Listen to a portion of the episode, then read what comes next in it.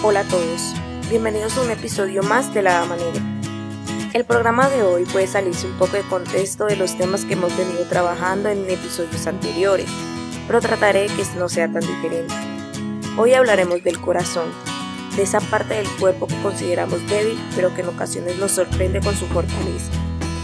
No tenía claro cómo abordar este tema, así que decidí pedirle ayuda a algunos de mis amigos.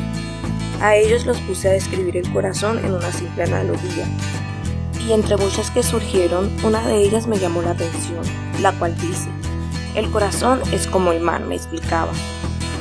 Alberga un sinfín de sentimientos y sensaciones. Es tan amplio que cabe todo lo que nosotros permitimos que entre. Cuando está lastimado, se vuelve oscuro y temeroso.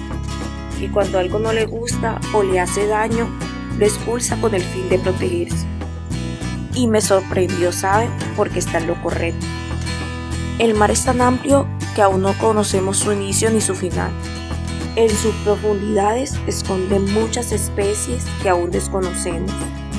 Pasa por mareas altas y bajas y expulsa todo lo que no le pertenece. Y me dirán, claro dama, pero ¿qué tiene que ver esto con el ajedrez? Y les contesto, el ajedrez es como el mar. Pasa por etapas altas y bajas como lo hace la marea. Es un juego que despierta emociones, es puro corazón, ya que nuestro estado de ánimo determina las decisiones que llegamos a tomar. Un ejemplo de ello sería el siguiente. Si nuestro corazón dentro del juego se llena de ira por ir perdiendo, podríamos nublar nuestra vista a simples movimientos que podrían determinar nuestra jugada, movimientos que podrían acabar con el juego ya que buscaríamos ganar a cualquier costo sin darnos cuenta de la distorsión que la ira está ocasionando dentro de nosotros. Es simple, cada movimiento que hacemos, cada paso que tomamos nos pone el corazón a mil por hora, nos inyecta adrenalina, nos hace sentir poderosos.